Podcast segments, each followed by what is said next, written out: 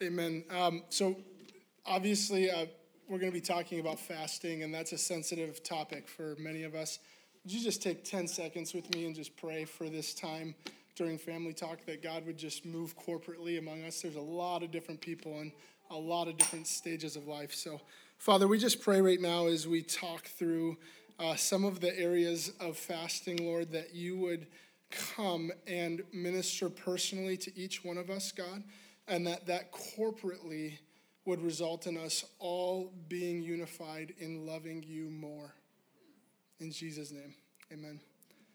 Um, well, the pastors invited me to share some practical things and, and also part of my journey in fasting. Um, Matthew 6 talks about not talking about fasting, and one of the things that that hinders um, is it hinders having a context for people who want to come into fasting from growing into that. And so Matthew 6 is addressing sharing fasting for, for praise and, and for glory. And so I just want to be clear. Um, part of what I'm going to be sharing is part of my own journey in fasting, sharing some time frames, some things I experienced. I've searched my heart. My wife has searched my heart. We don't feel like there's any form of boasting. There's nothing exciting about a big man abstaining from food, I don't think. Um, when, when small people share about abstaining from food, it's a little bit more spectacular. Um, so they're like, we're doing a fast, let's put our biggest guy in the church up front, um, which was cool. Um, so, fasting, um, my experience with fasting was understanding that some people did it and not really having my own life in fasting and not really having a fast uh, fasted lifestyle. If you would have come to me five years ago, you would not have said fasting characterizes Theo's life. And part of the reason it didn't characterize my life is it wasn't modeled for me. I didn't grow up in a family where my parents fasted. Uh, it wasn't something that was taught on um, super well in the camps that I grew up in. And so I began to see uh, through a series of sermons and encounters with people who were fasting my own lack of walking in obedience and fasting. And so, what I want to do is share with you three fasts that God brought me into and different ways that He met me in those fasts to give context for you. Because the biggest lie that hindered me from fasting was that that's impossible. Anyone thought about like not having food for more than an hour and thought that's impossible? Okay, because that's how I feel after an hour. And so when people talked about many days, I was like, three days, seven days, 40 days, no food. I was like, that's impossible. And that was the biggest hindrance for me entering into fasting. And so the first fast that God uh, really began to work in me, I would call fasting for obedience. This is where I was fasting, not because I had this super clear call, like, oh, you know, X, Y, and Z, not because I was fasting for something in particular, but because I knew I had not been walking a biblical life in terms of fasting, and God wanted to bring me into that. And the Lord called me to do a nine day fast for my first extended fast. Nothing but water for nine days. Now, I share that detail with you to share with you that fasting, when you've never done it before, is possible. This isn't something where you have to say, oh man, I've, I've never done this before, so I can't do it. But fasting out of obedience during those nine days, I was met with a God who supplied everything I needed. And I was shocked because I thought I needed a lot more food than I need. Amen? Right? We all think we have need a lot more food than we need, right? I'm, I, i am sorry, we're in America. I thought everyone was in agreement on that. Okay. So, literally, I go from never having uh, fasted for more than a day to nine days of water. And during that time, God didn't do any supernatural, amazing things that would be something to write home about. Instead, He did the inner work of disciplining me and showing me that a fasted lifestyle is possible and showing me that He's present to meet us with power. And at the end of those nine days, I broke the fast with Indian food, which is not how you do it, by the way. it was very bad. And it was one of my biggest shortcomings in fasting, but God used that week, that fast, in obedience, saying, God, this is something I want to step into obedience on. to set apart my life to now have a lifestyle of fasting. So that's one fast. Another fast was for particular, um, the best way I like to call it is particular providence. This is where you're fasting for direction or you're fasting for um, some sort of breakthrough.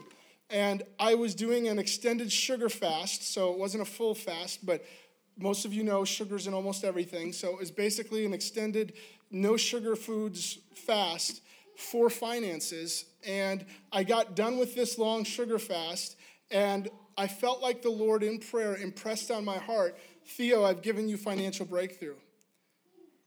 And I couldn't see it. I had no idea what he was talking about, but I had to trust that what God had done during the fast was truly bring financial breakthrough. Two weeks later, I'm in my sales manager's office, and he says, Theo, we've changed the comp plan for your commission structure, but we're making it retroactive. Here's a check for $10,000. And that was when God began to really mark me. Now, I want to be clear. I'm not sharing that story to say if you fast for something, you're going to get it. You know, I know all the single people are like, I'm going to fast for a spouse and I'm going to get it. I share that story with you to share. Some of you are being stirred to fast for specific things, and you may not see those specific things happen during the fast. That doesn't mean God's not going to bring them about. Amen? Does that make sense? So there's fasting out of obedience, there's fasting for particular providence, and then there's fasting out of desperation. And unfortunately, earlier this year, or uh, not this year, 2019, I was in a place in my own walk with God where things weren't clicking. I was doing prayer, I was spending time in the Word, and yet my heart was distant from God. My heart was straying. People in my DNA, Sam and Mark, observed signs of this, tried to call things out, and God brought me into a, a desperation fast and during this time of fasting, I was working two jobs. I was still caring for my daughter. And during that time, God really impressed on my heart that one of the things I was participating in, which was uh, gambling, playing poker, uh, wasn't pleasing to Him. And my pastor had told me that, hey, Theo, I don't think this is pleasing to God that you're walking in this. Others had shared that with me, so it wasn't new revelation. But during this fast, God dealt with what was hindering me from having deeper intimacy with Him. And so fasting isn't about getting more in terms of earning it. Fasting is about positioning ourselves to receive. God is near to those who are weak and broken. And what fasting does is it enables us to enter into voluntary weakness. No one here is required to fast during this fast. This is totally voluntary. But everyone is invited to receive through embracing voluntary weakness. And that's all fasting is. It's saying, I'm choosing weakness as being better than strength. And so during this fast, I want to encourage you. Some of you guys have come in the room and you're like, I didn't even know we were doing a fast. Some of you guys have been thinking about it. And so, what I want to do to finish is just simply pray that God would make it clear to you, those of you who He's drawing to fast, what your fast is supposed to be. And I want to conquer the lie that fasting is impossible. Fasting is very possible. Fasting is very much a God ordained means of meeting with His people. And I want to invite you in however God would have you. And if God's not drawing you in, don't fast. That's the worst. Abstaining from food when you're not being stirred to fast is terrible because food's amazing. Thank you. Yeah. One person loves food in the room. Easy church to do fasting, yeah. One reason why you might fast this week over other weeks is because we're doing it together as a, as a church body. If you study revival throughout history, oftentimes God starts having his church fast once he's already started pouring out revival after he's already started working in people's hearts. If you study church history, you'll see men who fasted for years and, and never saw the fruition of what they were fasting for. But what you see all throughout church history is, is people fasting, and corporate fasting, when we do it together, has a special grace to serve one another and to care for one another.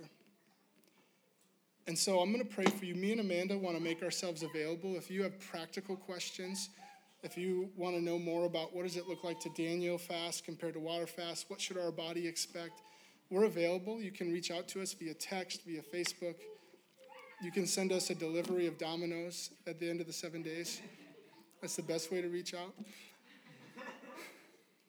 But I want to encourage you with this God is not looking for us to do fasting so we can earn more. God is already graciously giving us everything, and all fasting is doing is allowing us to receive it. And so I just invite you to receive what God's freely given us in Christ.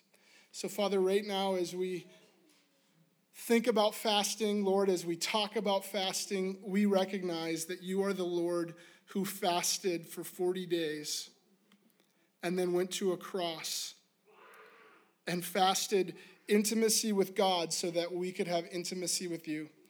So, Lord, right now I pray for each person in this room who's praying about a fast. I pray you would speak to them and encourage them and mark them, God, for how they might fast. Lord, I pray for those who you're calling to fast but have resistance in their heart that your gospel and your grace would ease all resistance. Pour out more of your spirit, God, we ask during this fast, and strengthen our church through it. In Jesus' name, amen.